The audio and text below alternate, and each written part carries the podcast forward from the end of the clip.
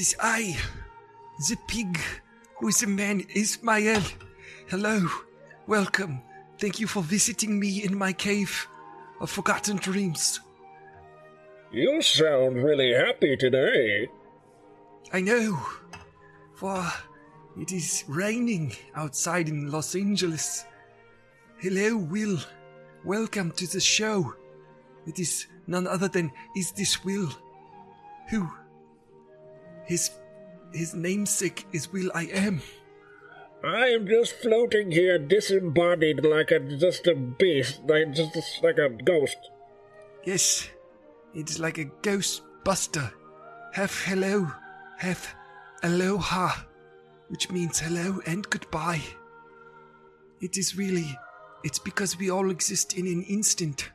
We all did not exist longer than we will ever exist. So hello and goodbye. The difference is negligible. That's really deep. Yes, I sit here and I ponder the things of forgotten dreams and all kinds of things. I also think about corn cobs and cornmeal. Is that the pig half of you? Yes, I, I am, I, I am but a being that must succumb to my nature, which is to root around in the mud, but also make great documentary films. Uh, that seems like a very disparate kind of way to exist, don't- don't you think? Yes, Sean Connery meets Darth Vader. We are trying to, we are giving up on these impressions immediately. It's it's as though I am meta. I am talking about myself, talking about myself. Oh my god. I'm talking about you, talking about, uh, uh, probably nothing important. I seem to agree with you, Seth Rogen. Yes, you know, the guy who can see every possible universe, every possible outcome, uh, has whispered into my ear that, uh, every possible combination of the show is terrible. yes, there's no hope for this show. Hey guys! Oh, big gulps, huh? All right. Well, see you later. Love it. Hey everybody, I'm Aristotle Full Throttle. This is Aristotle Full Throttle. So this episode is about, uh, Goodbye, good night. I did it all. I just did it all in one breath. The whole show. Fresh Prince of Belle Reve. Hey guys, I'm excited. I'm excited. I'm this close to booking another job. I'm excited. 2020, 2020, 2022 is gonna be my year. You know why? Because I got car payments coming up. so I gotta make it my year. Let me just tell you something. Let me tell you something. I'm excited. I'm so close. I've been doing so much work around the house. I've been rebuilding. I'm be rebuilding the couch. You might notice has a different appearance. I covered. I put a couch cover on it, so now it, it's blue with gray. But I realized I should get, have a pattern, maybe make it more interesting. Maybe I'll get another couch cover, so I can switch it out, switch things up. I got new stuff for me. Just, just rebuild, you know, new me. The, the- hello me meet the real me. I forget what the term is. It's a Megadeth song. You know what I'm saying? Uh, Ollie says. Uh, I can log on. Yeah, I'm gonna work my photo book with the fam for a family. Be there in a minute. Hey, Ollie's gonna join us today on Aristotle Full Throttle. I am excited to talk to our friend Oliver. And is this Will? You're always welcome to chime in. But I know that you might be working right now, huh? Well, wait. Let me put the mute on. I'm excited. Ollie had some uh, funny sick burns on the Twitter today, so we'll talk about those. Let me raise my. You raised me up. I'm raising my seat up. That's better. Oh my goodness! I gotta get a new HDMI cable because this one's broken. But before I do any of that, Ismael. Is, Ismael? What happened to my intros? I say to myself, what happened to all my intros? I say Ismael because that's that's how you say it. You know, I speak Spanish. Will, is Will gonna work? Nope. Uh, I don't know what happened. Uh, It's just, it's just weird silence. Weird silence. Why? Why, Cloud? Do I need to be connected to the cloud? I don't get it. Unknown document. Did I lose all of my intros? Because that would be very depressing. Because I spend a lot of time working on those. nope. Uh, okay. Well, maybe. Maybe if I rename it file. Like, let's do some uh, troubleshooting. Nope. Uh, Finder couldn't complete the operation. Some data could not be read or written. That's that's unfortunate. Let me download some files here. Let me download these folders from the cloud. Now I'm going into crisis mode. Did I lose these intros that I spent all this time building? Okay, there's that one. There's not that one. That one's not. There's that one. Oh, Colleen's gone. No Judy. Okay. No Cosmo. No Ange. Got 420. Oh, man. Oh, yeah, I forgot about this one. This is when someone's talking and I don't understand what they're saying. No Wesley.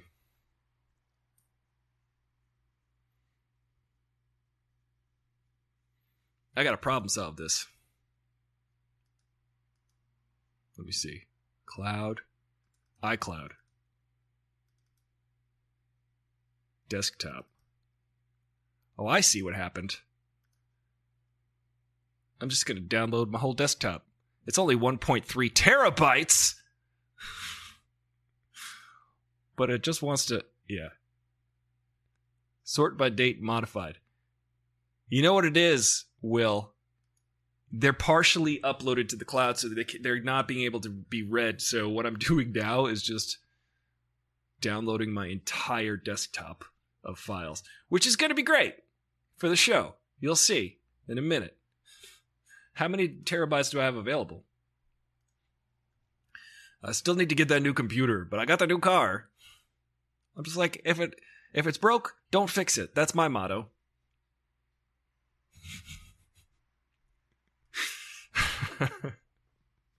Good golly. Uh, Ollie was talking about uh, the DNC. The DNC. Wow, how about it? Well, let me tell you something, Will. I did an audition today where I had to play the bass guitar, okay? I did play the bass guitar, right? And perform bass guitar like I'm playing the bass guitar like I'm playing a show at a, with the bass guitar, right?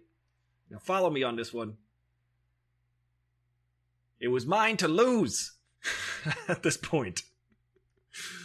But so I'm on avail. So hopefully they call me tomorrow and they say you're booked. And then I got to go get tested on COVID tested probably on Thursday and then go get fitting on Friday. And then it shoots on Monday. And then I leave for New York on Tuesday. How perfect would that be for a year end of a, what a great year this would be. That would be um, phenomenal. I would be so happy because then I'd be like, oh, okay, I got a couple months of car payments coming up. I got to just deposit that check and just pay off my car. I'm excited. Makes me think I should have got a hybrid. Anyway, I see why your computer has issues with that much data on desktop. I gotta say, I gotta say, it's all it's all just in the cloud. That's the problem. That's the problem. Cloud desktop. Yeah, I see you. Uh, I'm just it's just downloading everything now. I just wanted to download some of the things. It'll it'll go back up to the cloud when it's not being used, so I just need it to be it's okay. It's okay. Data management, Will. Am I right? It's hard. That's the whole thing. Like now it's just virtual data management. Now we just got to figure out how to manage stuff that's not even there.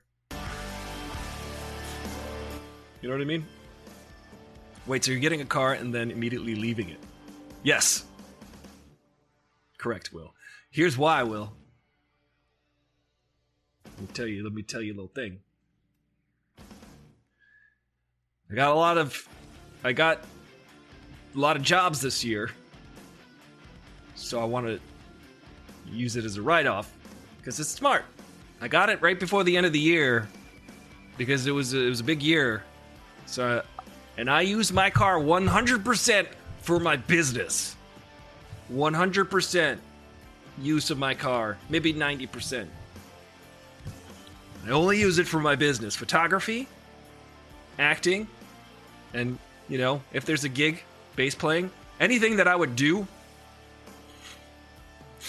it falls under the umbrella of production services. See? I'm producing. But it's, it's entertainment. Entertainment production services. Music, acting, photography. I drive to those jobs. Those are my jobs. It's, I'm, a, I'm, a, I'm self-employed. So there you go. Hello, Oliver Williams. That's your Hello. intro now. Hello. Uh, Am, oh, am, am I is my volume better than it usually is? it's very low. Here, let, let me. Um, Oh, no, no, no, no, no, no, no, no. Leave it. oh Leave no, I can boost it. I can boost it. Don't worry How about it. about Don't worry now? about. How about now? No, no, no, no, no, no, no. Yeah, yeah, because yeah. I usually, no, yeah, yeah. I'm usually clipping, and I lowered it Okay. to see if that would help. Maybe That's I'm better. maybe I'm low on yours. Okay, I'll do this. Is this No, but I can good? adjust. Yeah, that's good because I can see that we're we're uh, peaking at the same. We're we're not clipping, but we're hitting the same negative five We're decibels peaking. at the We're most. peaking together, Aristotle. We're peaking Yes. together. Simultaneous peaking. Uh, wha- whoa! Take a peek, everybody. L- listen, Oliver. Oh my God, my screen Yes. is.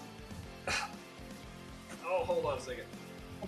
I need What a is new going on HDMI over there, cable man? because I got I need a new Oh, oh, let HDMI me, cable. wait, wait, wait, wait, wait. Ladies and gentlemen, our first technical difficulty. Listen, you tune in for the fun, and you get all the technical difficulties. This is There this is you what go. you get. That's how it works. It's how the show works. It's the show is about the show.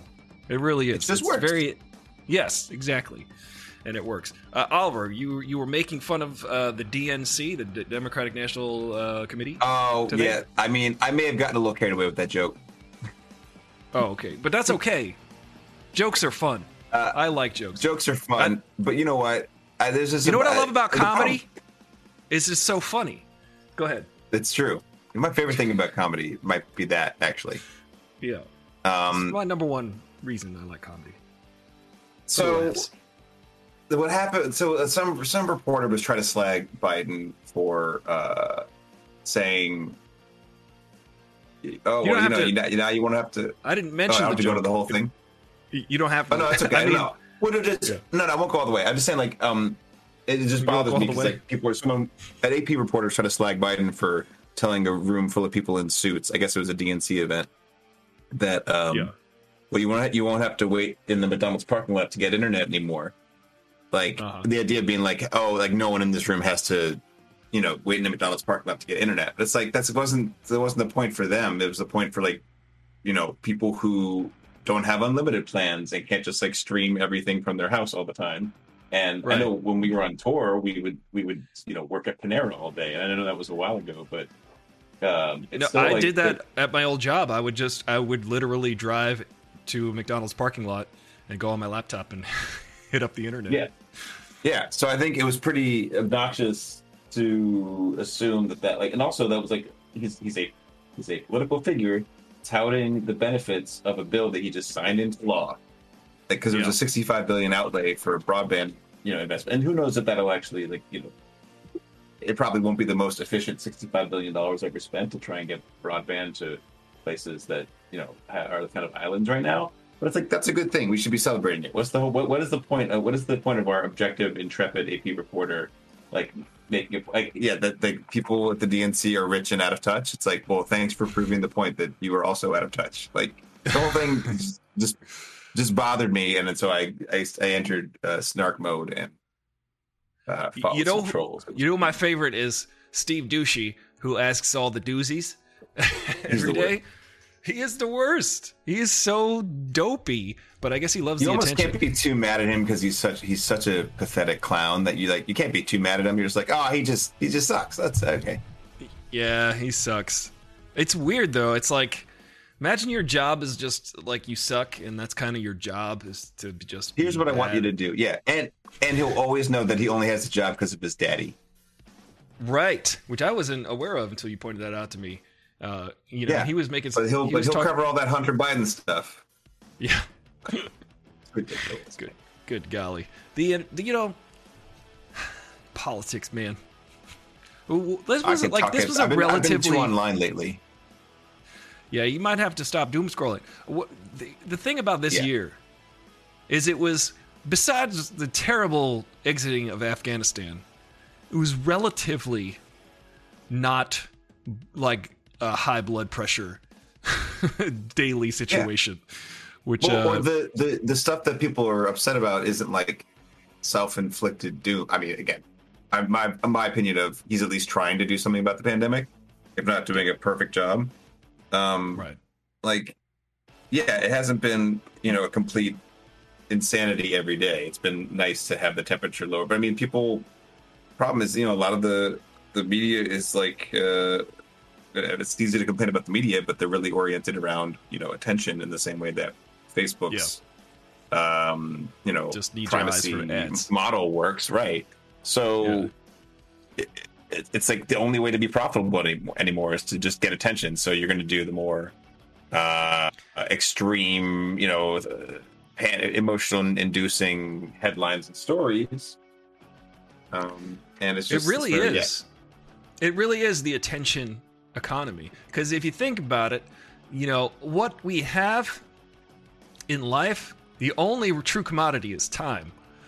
So if you spend time on something, your attention, uh, you know, that's worth something, you know, Yeah. monetarily. So that's that's Yeah, yeah. where we're at. It's crazy. It's crazy. That, did you that is did like, you see that movie, that Justin Timberlake movie, In Time? Yes. from like I I, don't know, ten years ago. I only saw the first half of it when he ran to get Olivia Wilde and she died, and it was his mom. And I'm like, your mom's hot, dude. Um, the I liked the concept. I thought it was kind of a clunky execution, but I didn't finish it, and not for any reason that it was like on TV and I had something else to do. Um, but I liked the idea of it a lot. Was it was it end up like, was it overall a good movie? or Was it kind of a clunker? Um, it just was a movie. You know, it wasn't like bad, but it wasn't good. Uh, Captain Well, see, Clickbait I here to there's say probably a movie- profits. Indeed, The what? that was Will just chiming in with uh, Captain Clickbait with the quarterly profits. Yeah.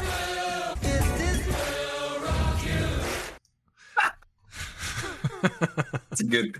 That's a good soundboard piece, man. That's good. Um, yeah, but I. You got me distracted. I forgot what we were talking about. That It was was good. I'm music. proud of that one. Uh, yeah. Um. Oh, the in time. I like the idea. You could probably redo it as a better movie, but I like the idea of like, yes, time is the only commodity that matters. It's the only thing Yeah. that you cannot make more of, and It's a great concept. uh, it's it's yeah. true. it could be done probably better than just a movie. Wasn't the villain in that some guy who was like popular for a time, but like a Kit Harington or something? Ah, I don't villain in that movie? remember. Willow, do you remember file under movies that were undone by the existence of cell phones in the script? Um, That's always fun. Cillian Yes. Murphy was was the bad guy actually, so he's Ah. not a flash in the pan. He rules. He's great. There's He's gonna play else in Oppenheimer, dude. It's like perfect He's great. casting for up for Oppenheimer. You know, and that's Yeah. the next Nolan movie. So you know, it's gonna be good to great. So that's pretty cool. I'm excited. Um, and that is like good. a that's a heavy subject, man. Like literally plutonium and stuff. But it's it's also like very. It's just a crazy, you know. Uh, I am become. What does he say? Death.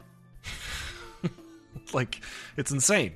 The dude realized the power of what oh, he I'm created. become dead. Sorry, yeah. I was like, I thought you were thinking of. I was thinking of um, uh, the end of Michael Clayton when he said, "I am Shiva, the god of death," which is Oh. also a great scene.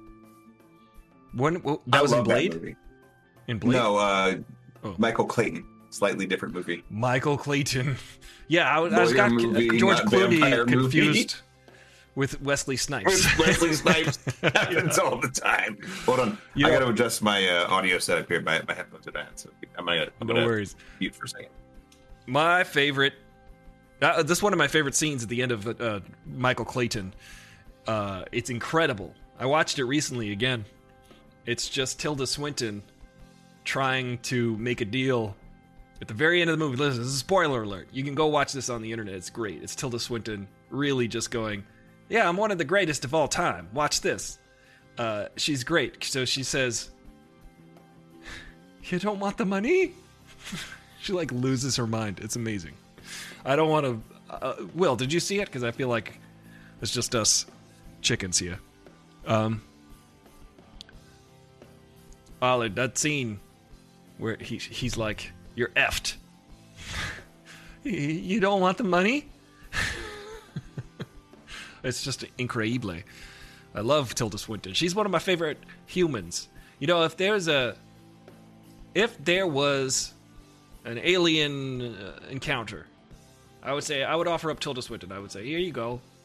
This is probably the closest uh, facsimile we've got to aliens, but the best human, one of the best humans. Some Monday to Friday, always trying to ice skate up. yes, yes. Uh, Enough is enough. I have had it with these monkey fighting snakes on this Monday to Friday plane. some Monday, Monday Fridays always trying to skate uphill. Ollie, I was just quoting Michael Clayton when Wesley Snipes says, "Some MRFers always trying to skate uphill." Uh, that's very good. Um, Remember- I would watch Michael a Clayton? trailer where you someone superimposed Blade into Michael Clayton. Imagine, remember Michael the scene in Michael. remember the scene Michael Clayton where he says, "Always bet on black." That's not from Blade. Yeah, it was. Uh, you know what? I my, my favorite Blade line is in that Blade, the third one, which is too it's too Ryan Reynoldsy, but whatever. That's from Pass um, 57. Passing for. Yes, passing for Pfeffer Newsom. Um, it's it's in Blade Three when he's getting interviewed by uh, who's that great comedic actor, like improv guy from all the. Um, I- Robin Williams. He's from all the Christopher Guest movies. What is his name? Uh, uh oh. Eugene Levy? No, not Eugene Levy. It's the it's like the cropped kind of the cropped hair. He was one of the uh one I'll look it up. But uh he's interviewing Blade when they've captured him and they have him all drugged up. And Yes. he goes he goes, Do you know what year it is? Who's the president? And so he's not talking and he's asking most questions. He goes, Do you know what year it is? Who's the president? And Wesley Snipes goes, Some a-hole. and just the line and the way he delivers it is just exact. It, it always applies. It's exactly right. Uh, you know, Wesley Snipes is is a treasure. He's a national treasure who doesn't pay taxes. To be Well- so, we have to revoke his national treasure status on account of his not paying for it. What what were you gonna say? No No, representation. I no, I was just gonna say, well, you know, we all have our faults. You know what? He did his. He paid his penance. He did his. He had. He paid. He owed. He do time taxes. I think he went to jail for a couple years. but you know, he went to like rich people jail, where they they yeah, like yeah. have bas- which, which know. I'm honestly, if if it's, I, here's the thing, I don't have a problem with rich people going to rich person jail for taxes. Yes, I do. Never mind. Yes, you go to regular jail. Never mind. I don't know this for a fact though. I just John, John Michael Higgins was the guy I was thinking. John. Yes, that guy is funny. He's the guy interviewing him. Mhm. He's great. He, is he in? See, Um, wait, Wesley Snipes jail. John. Wait, Jo- wait. I'm. He was sentenced to three years in prison back in 2008. Yeah. And then he got out of prison, which was funny because in um what was it? Expendables 2 or 3, they break him out of prison. they break Wesley Snipes out of prison. Yeah, John Michael Higgins hilarious. is amazing. Yeah, I have a funny, quick little story about uh, working on set with John Michael Higgins. Uh, here's my story. First of all, he's hilarious. Second of all, he was very, very, very, very nice. And also, we were working on a sweeps week episode of a Fran Drescher show that failed. It was like about Fran Drescher's real life marriage to her husband, who came out as gay, and now they're best friends and co producers. So they made a show where Fran Drescher is married to John Michael Higgins, where he's he plays her ex husband. So he plays her the the version of her husband. But awesome. I got to tell you, I got to tell you, Fran Drescher. Some people think her voice is charming. Fourteen hours later, it is the worst possible sound you could hear. like, and I'm Yeah. listen. I love Fran Drescher. My nana loved the nanny. She would watch that show. She loved Fran Drescher. It's a very New York based centric thing. But I cannot tell you. Listen, some people just have a voice that sounds like scratching a chalkboard. And I'm not exaggerating. Personally, listen, you might like the voice. It might sound melodious and musical to your ears. But to me, after like eight hours, I was like, and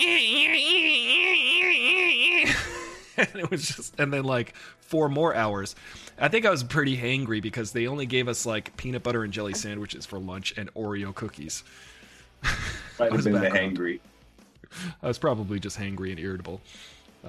No, I think that's fair. Also, a couple things here. Uh, a lot to unpack from that evaluation. Um, but as your psychiatrist, I would say it probably reminded you of people that you grew up with in uh, Long Island that uh, spoke with a similar cadence and tone that probably like triggered you a bit.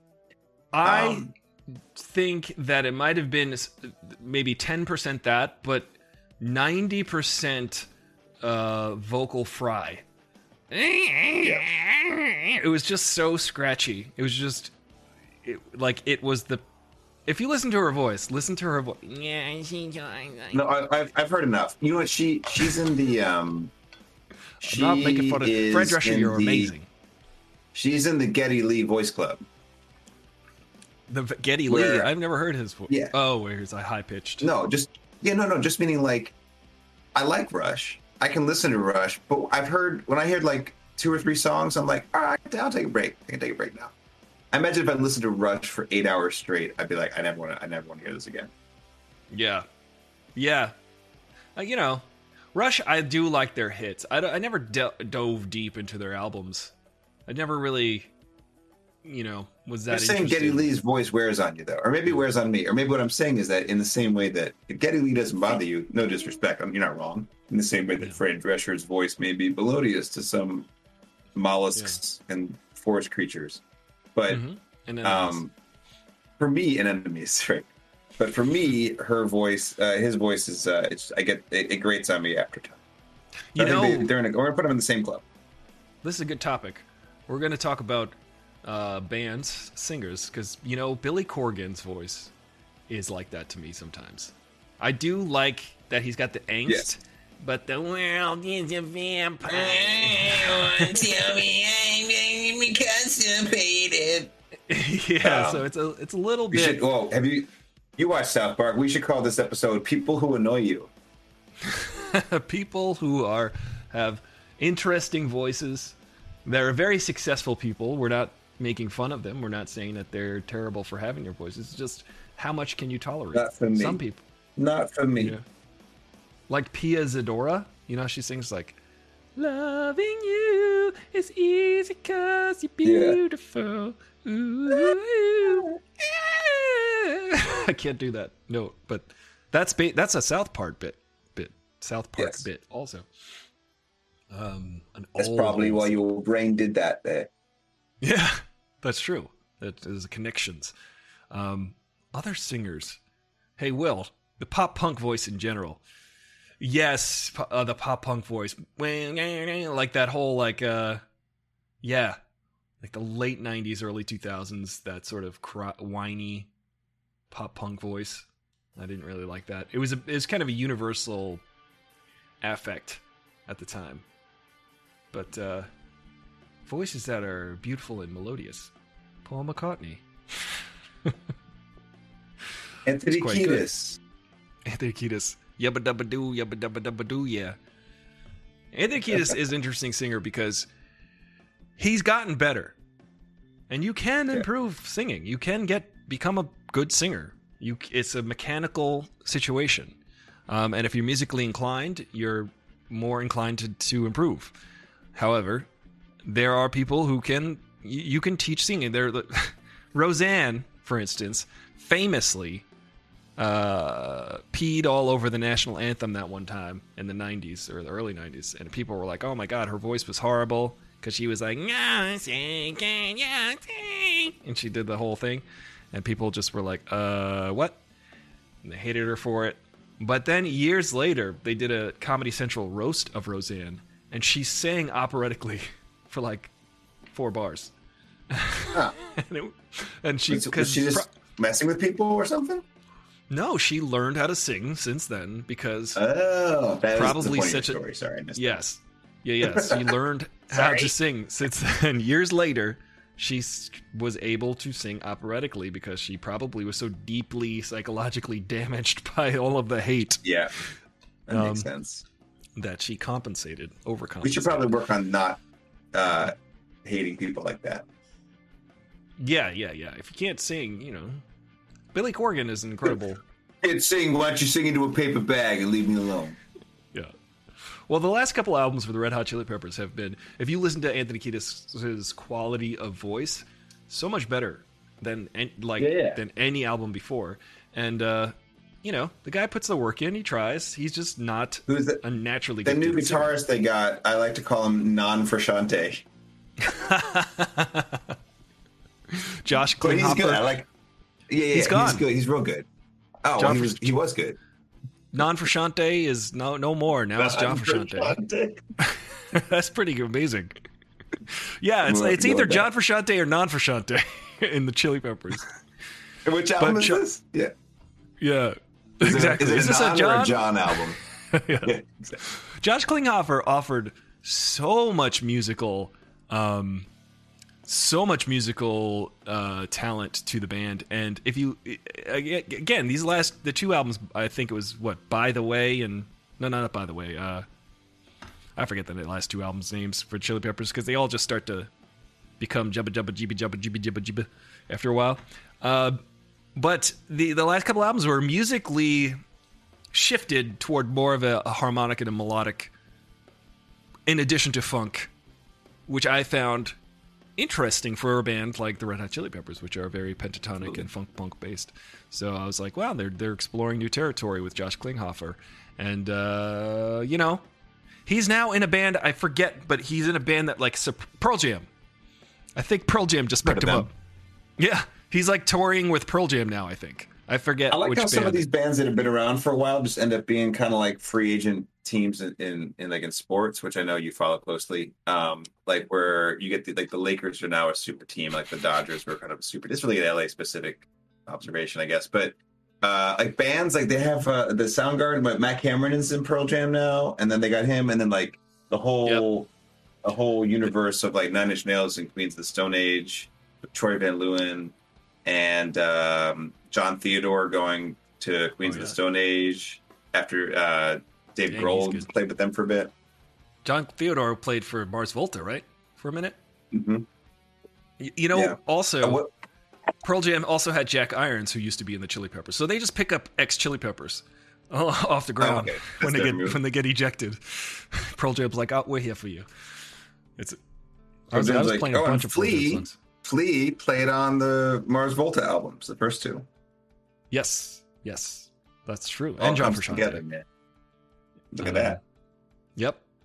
So that's it's interesting. You know, it's a really cool circle of musicians there. And you know, Flea went on several tours with Thom Yorke. My brother saw that tour. Like it was just Flea sounds amazing. and Tom- Yeah. Well, it was a little like so Here's the thing. Well, you know, I love it Radiohead. does I sound love amazing. It sounds amazing, but did it Right, sound but this- amazing? but the sound you know it's it's it's like art rock a little bit but it, it- here's the thing i love me some radiohead right and i love me some red hot chili peppers and particularly those groups have like a chemistry within a band like radiohead has such a internal chemistry with those five guys and now six guys because they got the mirror image ball drummer guys. but like the Oh, well, it's really six guys. that.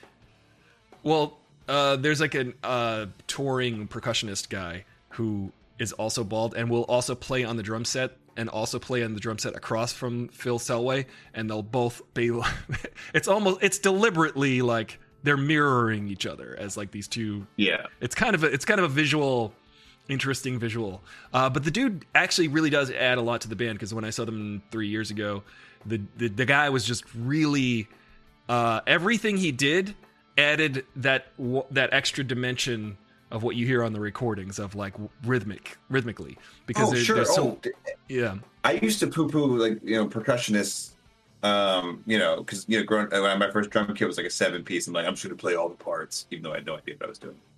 Um, yeah well But You no, can- a, a second percussionist can really can really add a ton of depth and flavor indeed um, if it's if it's deployed right. uh, let's catch up with some of these will comments in, in a second. Uh, but the thing about Radiohead is that I feel like they're greater than the sum of their parts because when you got a Thom Yorke song, it's a really good song, right? And then you got another Yeah. Thom Yorke song, and that's a really good song. And you're like, that's a he's he's talented. He's an incredible singer, yet he sort of indulges in his singing and his voice and his, the worlds he can create with his voice. The, I, I can go on for hours about how Thom Yorke puts distortion on his voice with his voice. It's kind of insane how good he is at singing. But um, you know, I've never been into his fully into his solo work. It's just even more down the rabbit hole than say Radiohead. I think Radiohead's got a little bit more accessibility and also is just better in my opinion. I think Radiohead is better than Thom Yorke alone. I'm very impressed with Thom Yorke. I'm very impressed with Jonny Greenwood's scores that he's done for the last 15 years or so since There Will Be Blood. His scores have been like Oscar nominated and they are they are distinct. He has a distinct style where you can hear it now and be like, oh, that sounds like a Jonny Greenwood score, which is what you want. Um, and Flea is probably the greatest rock bass player, you know, hard rock bass player in the last 30 years. And uh, it they get them two together and musically, oh, also, I do not want to downplay Thom Yorke's incredible rhythm guitar playing. He's a, he's also an incredible like this dude. I know it's understated, or it's not. It's it's not even you.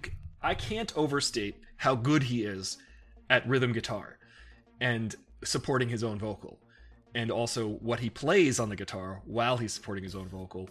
It's just uncanny how good he is. Um, he's playing like you know, uh. Uh, uh, uh. What's that? It's the second song off of uh, in Rainbows.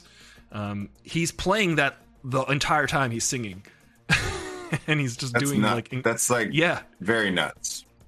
He's yes, he's very very good musician. Um, I can't like uh, Kid A, the song Kid A, where he's like down down down down down down down, one take, him singing and playing, um, and it's in five. Did not know that. yeah. Um, so just together, Flea and and it's a sight to see but I don't know if it's a sound to hear. All right, let's see. is this Will? Beck is a great example of comical singing becoming really, really good. Oh, that is a good example. Yes. Where it's at. You got two turntables uh, and a microphone to Dreams, which is one of Beck's my, one of my favorite Beck songs. I think it's his best song easily. Not easily, but it's, it's his best song. It's an incredible song. I, when I heard that he- song, he's like, able to do. He's able to go between like folk singer and you know whatever the Dust Brothers style, like the funky thing he does. And yeah. he'd been he'd been kind of leaning more into the folk singer stuff recently uh, before that song came out, and then he's like, "Oh, by the way, I still do the Dust Brothers thing," and it's just it's like everything you like about a Beck style of Beck song, like in one song. It's You know, he he is he's great. You know, he was the first artist to strike up a, a double like a deal with one of the first artists who had a deal on two different record labels or something like that. Because one label he would do folk music and indie music, and then another, another label he would do like pop rock or his popular There you go. like electronic music. So he did so which is interesting because he's so dichotomous like that and good at that. I saw him about 4 or 5 years ago, the Orpheum Theater, And half the set, the first hour, 45, the first 45 minutes of the set, first hour, all acoustic. The, the second half of the show, Acoustic. ev- yeah, acoustic.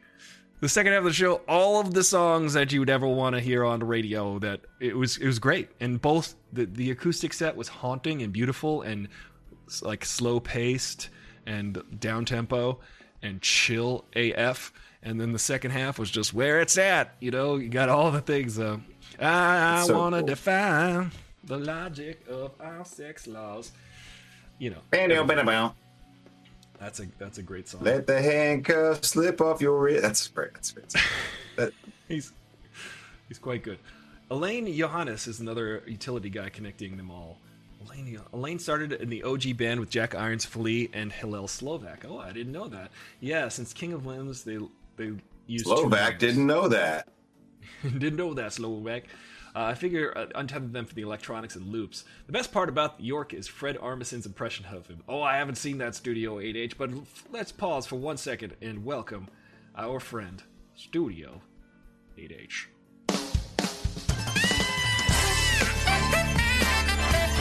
Live from LA, it's AFT. Story Is This Will? K Grip. W5000. 420 artists. Raccoon Raiders.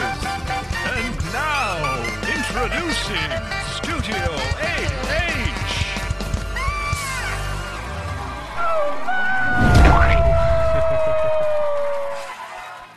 you get the boot every, you get squashed every night. Uh, it's uh, it's like a Kenny. Is this Will? Their South Park reference. Solo Tom is chance to indulge in his drum and bass passions, and he openly admits it rather than pushing Radiohead 100% that way. Uh, there's a live solo version of Lotus Flower that is arguably superior to the band arrangement. Yes, Lotus Flower is a very solo Thom Yorke type of uh, type of joint. Is this Will?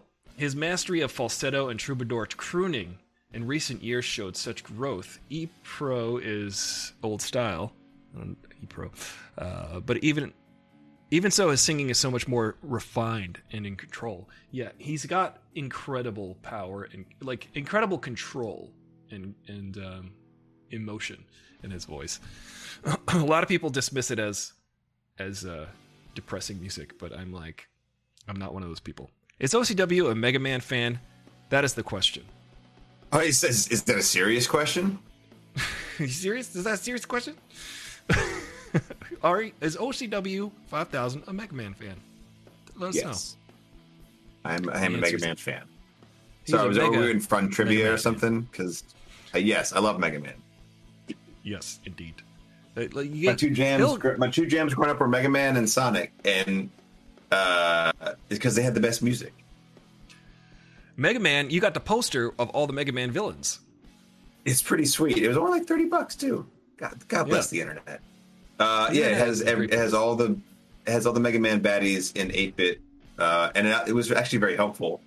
Uh, is it has them in the order you're supposed to beat them, uh, which Mm. they didn't really. ha- They didn't have it like as a like a strict order for the first three games, but then by the fourth, I remember game, being it like frustrated about that. Yeah. yeah. Yeah, yeah, because you're like you finally get to Quick Man after all those uh, yellow, you know, instant death bars go through the screen, and you have to avoid those. And you finally get to Quick Man, and he just obliterates you because he's impossible. Mm. Uh, and but yeah, but you have to know that you um either have to replenish your flash. What is your flash man?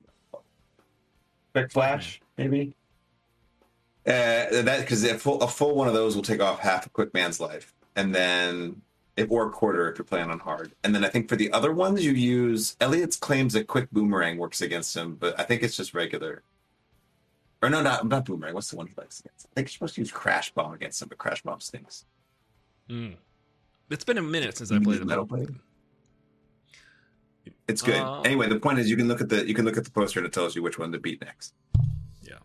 I, I hope to create Ollie's intro sooner than later. It's been a busy week. Yesterday, I spent from 3 in the morning until this morning buying a car, finalizing it finally. Yeah, buddy. yeah, I'm like, um, Do you want to talk about that process, or do you not want to talk about that process? well, I did mention it to you earlier that they would, like, I had to finalize this deal at least 127 times. You know, because I'd be like, "Am I done?" And they're like, "Yeah, you're done. Totally done. Just, just sign the paperwork." I was like, "Okay, cool. Sign the paperwork. All right, we're done, right? Yep. Just gotta call the bank and send us a check and do a copy of a check and the tracking number.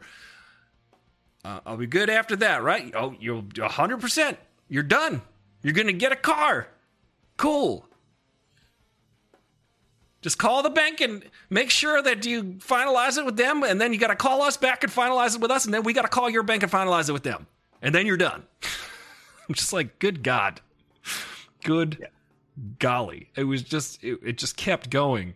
But finally, I got a notification that says your car is going to be here at 2.30 on Saturday. So I am good to go. And That's uh, really I- good. yeah, I'm excited. It's a big deal.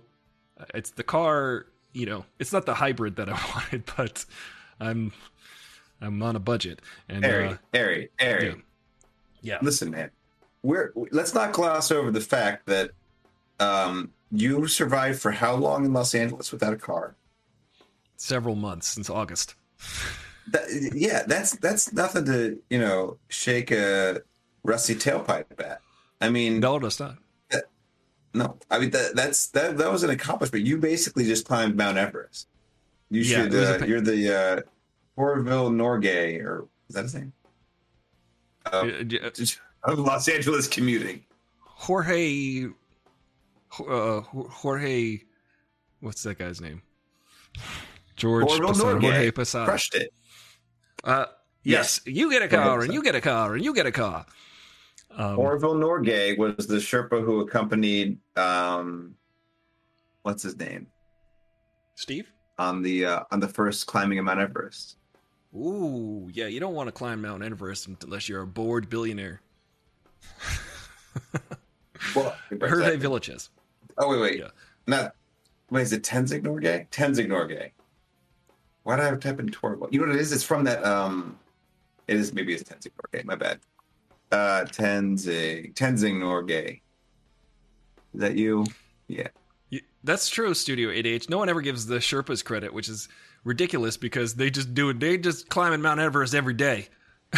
There was yo, there was that's true, 100% true. There was a video, a, a Netflix movie I saw a, a promo for that looked interesting was about I think it was I don't know if it was just Sherpas or something, but they were doing they were going to do like seven the, the seven tallest peaks in a year Sir Edmund Hillary. and they yeah, so yeah, Edmund Hillary and Tenzing Norgay. Sorry, not Tor Torville. I don't know why I said Torville because th- by the way, that, that reference is from.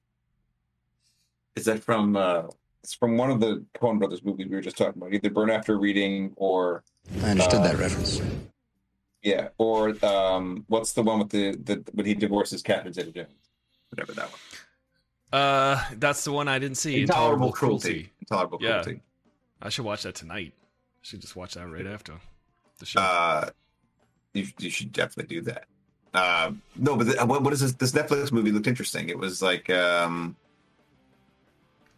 climbing 24 or 10 mountains in in a year or something. Where did it go? Uh you you talk while i look for it. How about that? Okay, Sir Edmund Hillary, Swank, 14 peaks. Found it. 14, stop 14 talking peaks. Okay, yeah, we did it. K two. Fearless Nepali mountaineer Nimsdai Purja embarks on a seemingly impossible quest to summit all 14 of the world's 8,000 meter peaks in seven months. Sounds like he's bored. That's insane. That's insane. Climb a mountain because it's there, I guess, right? I mean, that's what we do as humans, right? Yeah, that's a that's a distinctly human thing. That's why here now go with me on this. This is why I think humans are so human centric uh, on on account of there's no other way for us to be. but we tend to think that aliens, right? Now go with me on this. I'm, I'm Like already with you. I know where I know where you're doing. I know what you're doing, They're and I'm with you. They're like they're like well, the aliens. They must be they they got to be reaching out. They got to be traveling the universe. They got to be doing because we're thinking about how we have survived, which is to travel and to conquer new lands and to spread out all over the planet and then start to spread out into space now. And of course, The Expanse, which we watch on Fridays live here on Aristotle Full Throttle Group Watch The Expanse. We, we we end up going to Mars and the and the uh, the Kuiper Belt and all of these different places and Ganymede, one of my favorites. But uh, humans, one one of the yeah exactly. So it's like humans distinctly want to do this. Like it is our drive to to, to grow outward, and I don't know if there's like a biological universality to that. But uh, if there are aliens, we're, we're just thinking we're, we're not thinking alien dimensionally. We're think we're just thinking how we would think about traveling the universe. I think. Imagine this though. Imagine this. And this is a very Battlestar Galactica concept. Great show. And what if this is like science fiction thinking? Just What if? aliens. Sorry. Time out. What if there's What two if? episodes there? What there's if? uh, Wildcrats. If which we you don't answer- watch his show. If we ask the question, what if? I love the way uh, Jeffrey Wright says that. What if?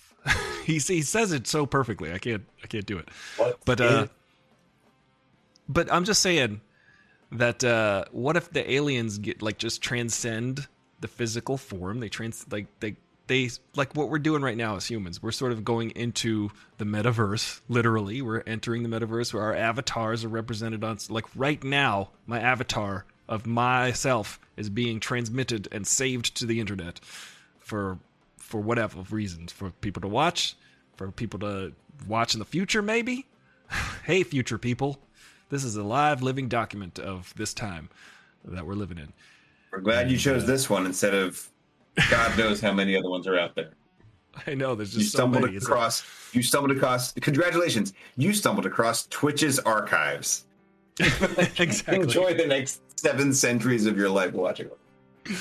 That's exactly. I mean, it would take probably to the end of the universe to watch every video uh, on all of the platforms. But uh, the the thing is, like, what if they just go into a digital space and just stay there? And they're like, well, that we can do the infinite thing and just stay in one spot and just be infinite in di- the digital realm instead of trying to like branch out to other physical places. So that's this a is very why I like, think this, this is Yeah. why I think NFTs. I'm with you. This is why I think NFTs, though, and ultimately, well, Battlestar Galactica wasn't that they needed physical form. They needed physical Yeah. uh, Cylon form, and I think this However, is where though, NFTs and all this stuff. what I loved about that is that when they got killed, they just got re-uploaded to the to the central place and then put back into another body, which was cool. Sure. I think the primacy of consciousness is where the where the magic happens. Sure, and if you could replicate consciousness in like other physical forms, then you do that, or unlimited physical forms potentially, you do that. But you're still going to need. I don't. I don't think the human experience can exist without physical form. S- Studio 8H. Yes, I can do a Carl Sagan impression.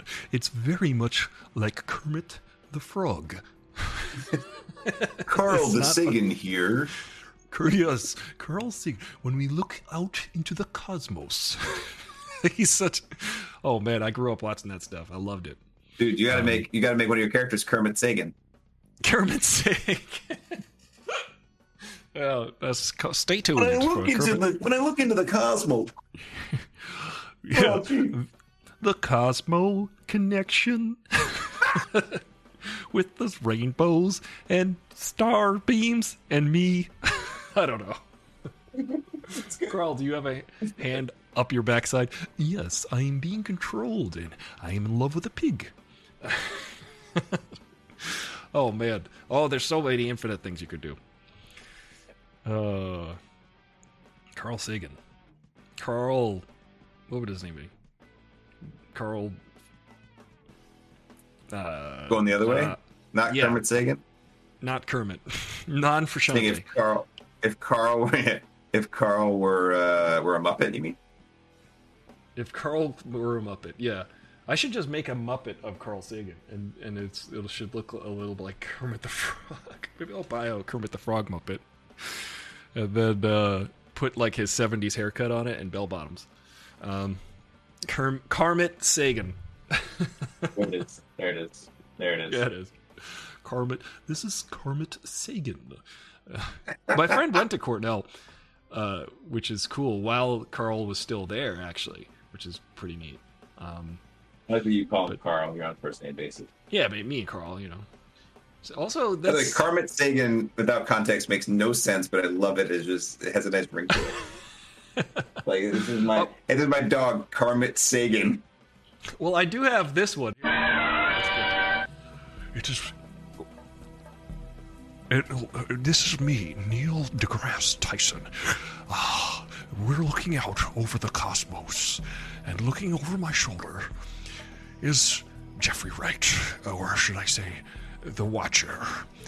It is me, the Watcher. I'm watching you watch this show. Ah, I'm going to get a beverage. Don't there is this. I do have the Cosmos now. Carmit might show up and hang out with. uh Dude, Yeah, Fozzie Bear that's- would be Neil deGrasse Tyson. Waka, waka waka water, water. uh Yeah.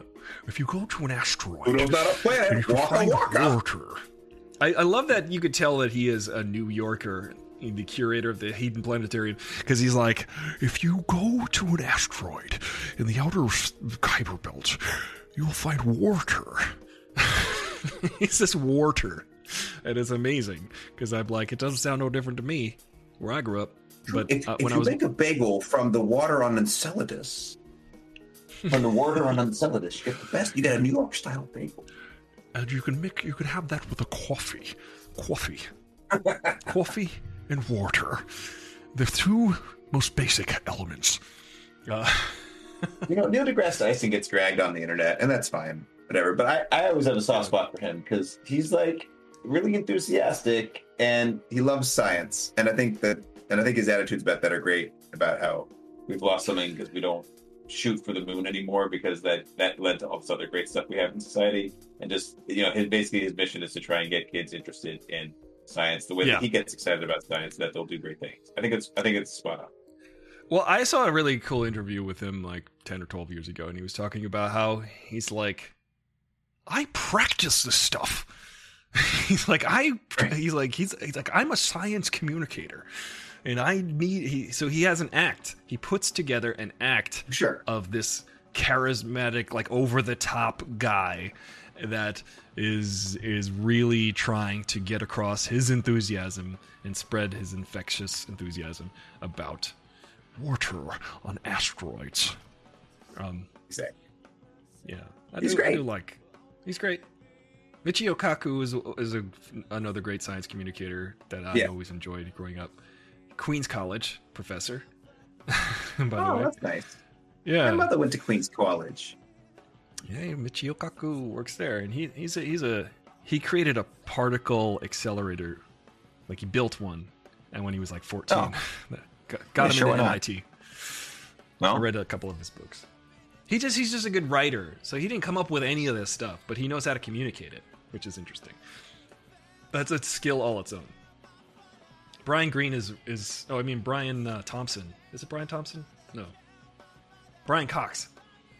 Brian Cox is also quite good. You ever watch Brian Cox, Holly? Do you know who I'm talking about? isn't that the actor you like, the old guy? Same name, but uh, is this is a different guy. He's a he's a science communicator and he's British. He's very soft spoken, but he, he's got a very he's got a very interesting way of um, sort of pulling you in to like the Nice. what he's I don't talking know about. him, Yeah, but he's quite good. Um, we're all over the place with this conversation, from terrible voices to that's okay. I'm also simultaneously trying to make a photo book for um, Christmas present for. I hope they're not listening. Uh, I do it every year, so it's not a big deal. Um, oh, that's fun. for my folks. Make a little photo album with like family and stuff. So I'm trying to like. So my, my, my consciousness, like the Cylons, are moving in and out here. Yes, Cylons. Um, well, that's cool. That's uh, that's exciting. Do, do you? So do you just go through the pictures from the year and and uh, Yeah, we have a system now where like Beth, uh, we, we share a, a Shutterfly account, and she just uh, the other day she just goes through her favorites from the year and just uploads them to a folder, and then I go through my favorites from like you know where we took on our phones, and then I upload those, and then I throw it together. Oh, that's fun. I do like Yeah. the, the way that the iPhone curates uh, some some of the favorites. Um, it's it's getting better at finding at searching. Yeah, I, I mean, I don't love. photos I Uh. I do not love uh, iPhone iCloud in general. Yeah. But, well, I don't uh, either because it it sucked up all my videos. Oh, that, uh, that's why they're not playing my intros. If they were idle over the weekend, they're they're not I mean, it accessible. sucked it up. So my there's a folder on my desktop that has all of my videos, my video intros, and all the files that I use. But also, Sure. my computer is like, oh, you have iCloud as your predominant as your predominant like cloud backup instead of like Dropbox or Box or Google Drive or whatever? I use both, but yeah, it's iCloud. It, iCloud is just running in the background all the time, just uploading idle Yeah. files, and uh, so now I can't ac- access the damn intros because now I have to re-download my entire desktop folders. So, Oh, I see. Okay, so there's some there's some like chronology of like we want to keep your desktop local as we can't put all the stuff on here because you don't have enough space.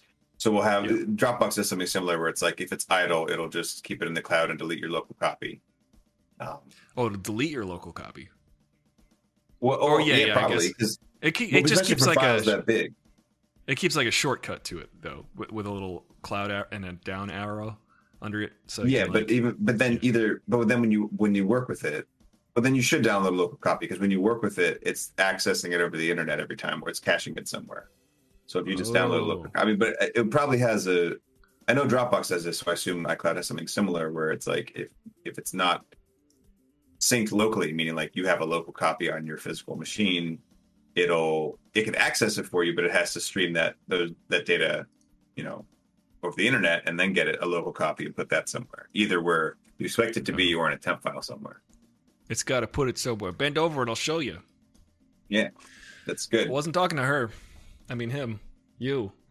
That's a line from Christmas Vacation. I messed up just really terribly. Where are you gonna Oh, put all um, the? the- Do you know what I'm talking I'm about? sorry. No, I do not know that reference.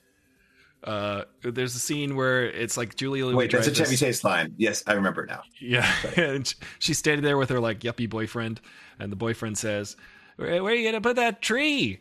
It's too big." And then Chevy Chase Oh, says, yeah. "Bend over and I'll show you." And he's like, "You got a lot of nerve talking to me like that." He says, "I wasn't talking to you." Yeah, yeah, great- It's a great Man, line. Pete Chevy Chase is pretty good. Peak Chevy Chase, man.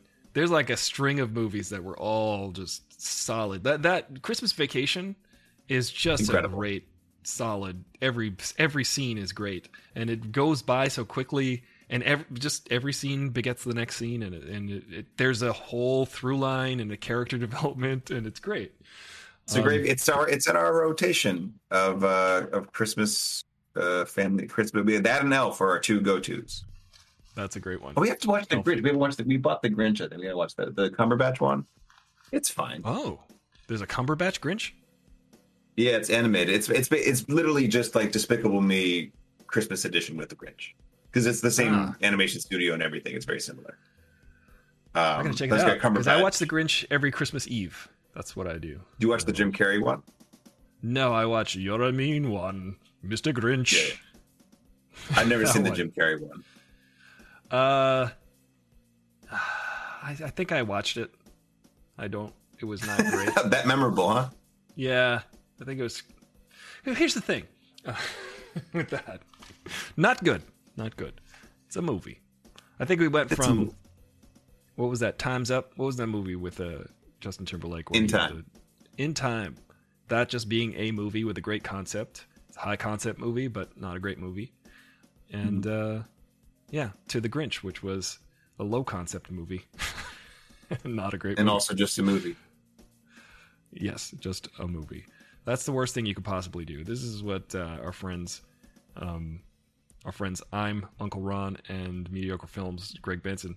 They remind us, you know, the worst possible sin a movie can make is to just be mediocre or boring or just not exciting in it or not interesting in any way. And uh, that's why bad movies are so much fun That's why bad movies are good movies. Oftentimes. Yeah, at least it's, at least it gets your attention. Yeah.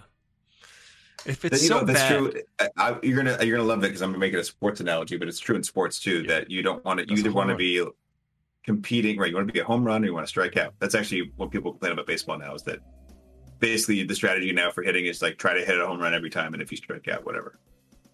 Um, but also in general in sports, like the, in terms of team building, it's a similar thing where you don't want to, you never want to be uh, where the Washington Wizards are right now. You just don't want to be the Wizards ever. But where you're Mm. like, you're not good enough to, you're not going to win a championship, but you're also not terrible enough that you could like rebuild. You're just kind of like fine, Mm, and then you're not memorable. At least like people can't project greatness onto you if you're rebuilding, or they can't witness greatness if they're seeing something really good. And it's the same.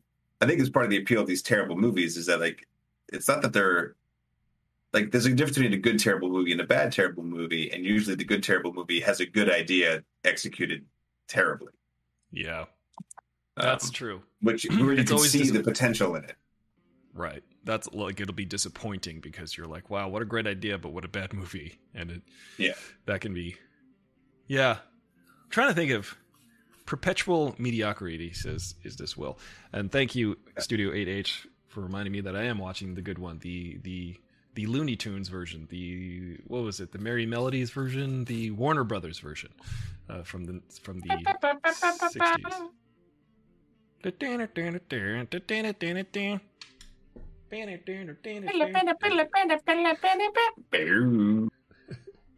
Here's a here's a fun story. Do yourself a favor and listen to this podcast. It's a This American Life about Mel Blanc, who was the voice of like 150 characters of from all of the Looney Tunes, like Foghorn Leghorn and Yosemite Sam and What I And- say, I'll say, I'll say.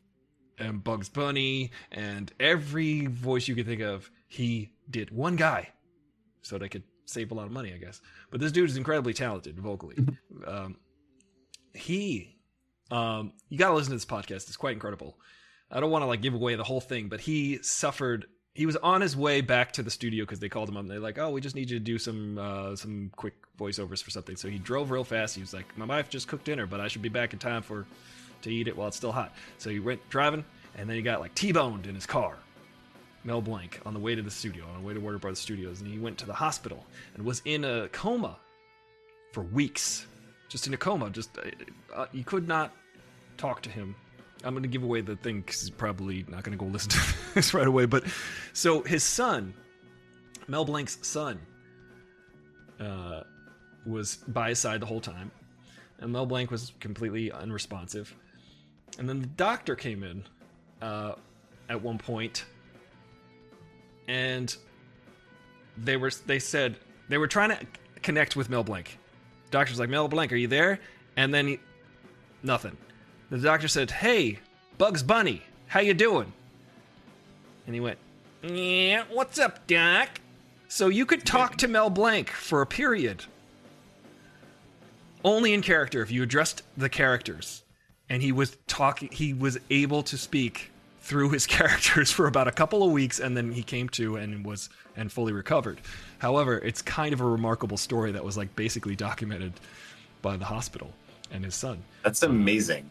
Yeah, it's an amazing, amazing This American Life, um, and it is such a funny. It's it's cr- incredible how the brain works. You know, like the really is. doctor was not even. He, he skipped over talking to Mel Blanc and started talking to Bugs Bunny directly. Incredible. Um, yeah, that's a great story. Sadly, Mel Blanc died uh, by falling off of a hospital bed because he had a stroke. Yeah, he had a, he had a suff- I think he suffered a stroke the day he shot a commercial for Warner Brothers in like 1989 or something, and then in the hospital he fell, and that was what they say. You know, that's just a sad, sad way to go, and that happens. You know. Um, Oh, you can't. You don't get to pick how you come into this world or how you leave it. that is true. That is true. We should be. Not We should get- be a little bit more. too existential there. Sorry. We're getting. Re- I know. I'm trying to. Let's shift gears to Billy Corgan's scratchy voice. Yeah. Anyway, so there's good news. I, I did an audition today, a callback. I'm excited. Like you know, I had to play the bass. So I was like, I, I think I got this. I think I did perform playing the bass. And uh, Ollie, this reminded me of the time you, me, and our singer back in way back in the day got called into an audition by our uh, by our uh, ma- uh, ex manager's lawyer. Wait, ex lawyer. Uh, Ali. Remember, he just sent us an email and was like, "Hey, they're doing auditions for Rock Band 2. and the three of us. Ali was the best dude. He Yeah, was, a- he was always a good dude. He's he was great. And he he just gave us this heads up. We went to this audition. We signed up. The three of us. This is an incredible, incredible moment in our band history. And you know, we had been out on the road and playing shows frequently, and we were back in New York on like a little in between. And they said, "Come on in and audition for us." And then they gave us the the toys, the rock band guitar and the rock band little four piece drum set and and the rock band microphone.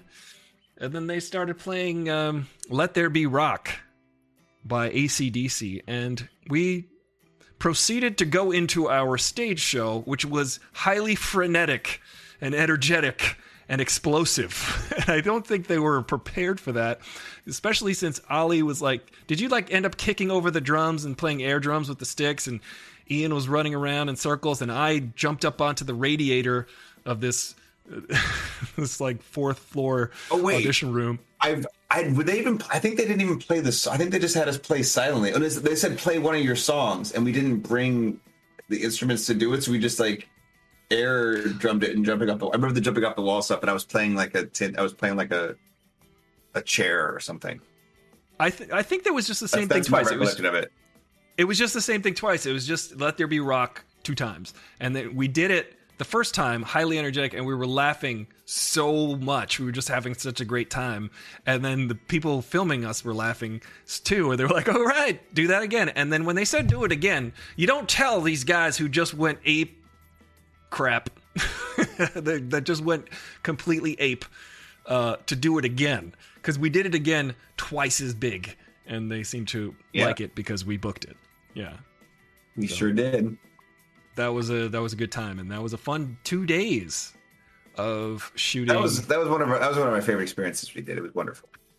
Yeah, you got some really awesome footage. Ollie's, you got to see Ollie. If you go on the internet and look up the Rock Band 2 commercial, there's some incredible footage of Oliver, of of him just whacking away at the drums. I was like, I want to buy those drums because of the way they shot I it. like I like to play. Thanks. Party on, Garth. Very Yeah. on, dude.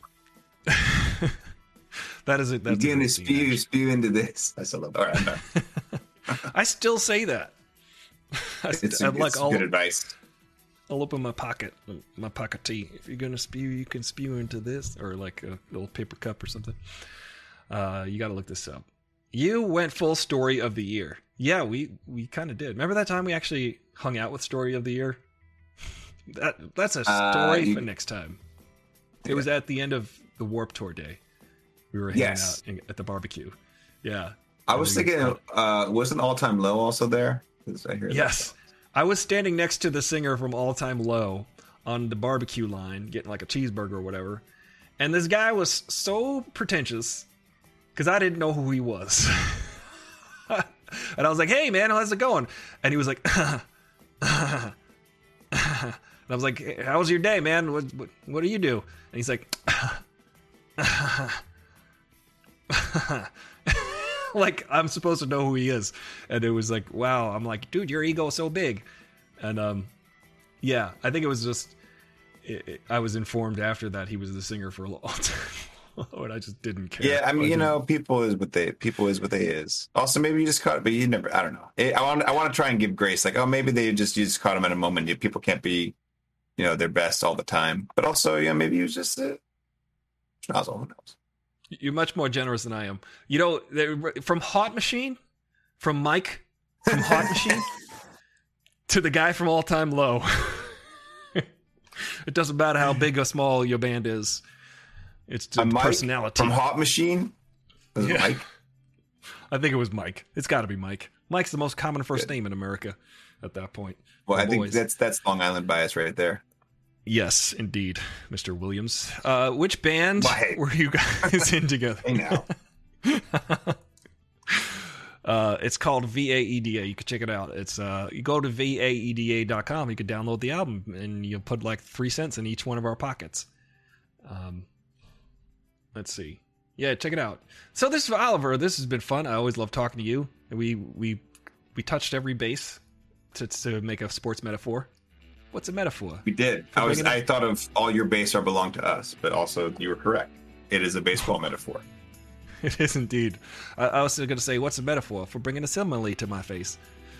Uh, that's an original full throttle right there for you. I, I tell you a joke that Elliot thought of this week? He's Yeah. very proud of himself. Uh, what did the basketball player say when he missed a three pointer? I don't know. Shoot. because uh, we're, we're, we we're we're learning our curse words in this house, but we're learning not to use them and what to say instead. And so that was uh, he was very proud of himself Yeah. for that joke. that's pretty good. That's pretty good. That's a good joke. I like that joke. I'm going to say Uh, it. Just basketball It's definitely family friendly. Yeah, I do like family-friendly dad jokes. Alrighty, well, I'm gonna wrap it up because I should probably eat some food. I had a, I had a really dope burrito for breakfast today. Breakfast burrito. I had it delivered. I'm re, I'm redoing my whole ap- apartment, Ollie. I'm just gonna redo the whole. thing. I'm gonna repaint it. It's gonna be an art apartment. It's gonna be an art apartment at the end of the day, and uh, because you know you change your environment, you could change yourself. You could change your mood. You could change your attitude. You, you just change the people who are surround you. Make sure that you got good people around you. That's always a good thing. Because uh, sometimes people say, "Show me your closest friends, and I'll show you who you are. I'll show you your future," and it's true. So you want to be around good people like Oliver Williams, five thousand. Oh man, Merry like Christmas. future, man. Well, Merry it's Christmas, always a good buddy. time. Merry Christmas is this Will. Merry Christmas Studio 8H. And everybody, I- Ismael Kayuia, thank you for joining us. And uh, let me skip to the end of the song so it's like a nice. what a wonderful, what a wonderful time we had today. Poop funkiest palindrome. Uh, I, I'll, I'll take your word for it, is this Will? But you don't have to take my word for it. Okay, I'll see you tomorrow on Wednesday when it's going to be Wednesday all day. Goodbye. And, and then I'm going to stop the stream in three seconds because I feel like it buffers for like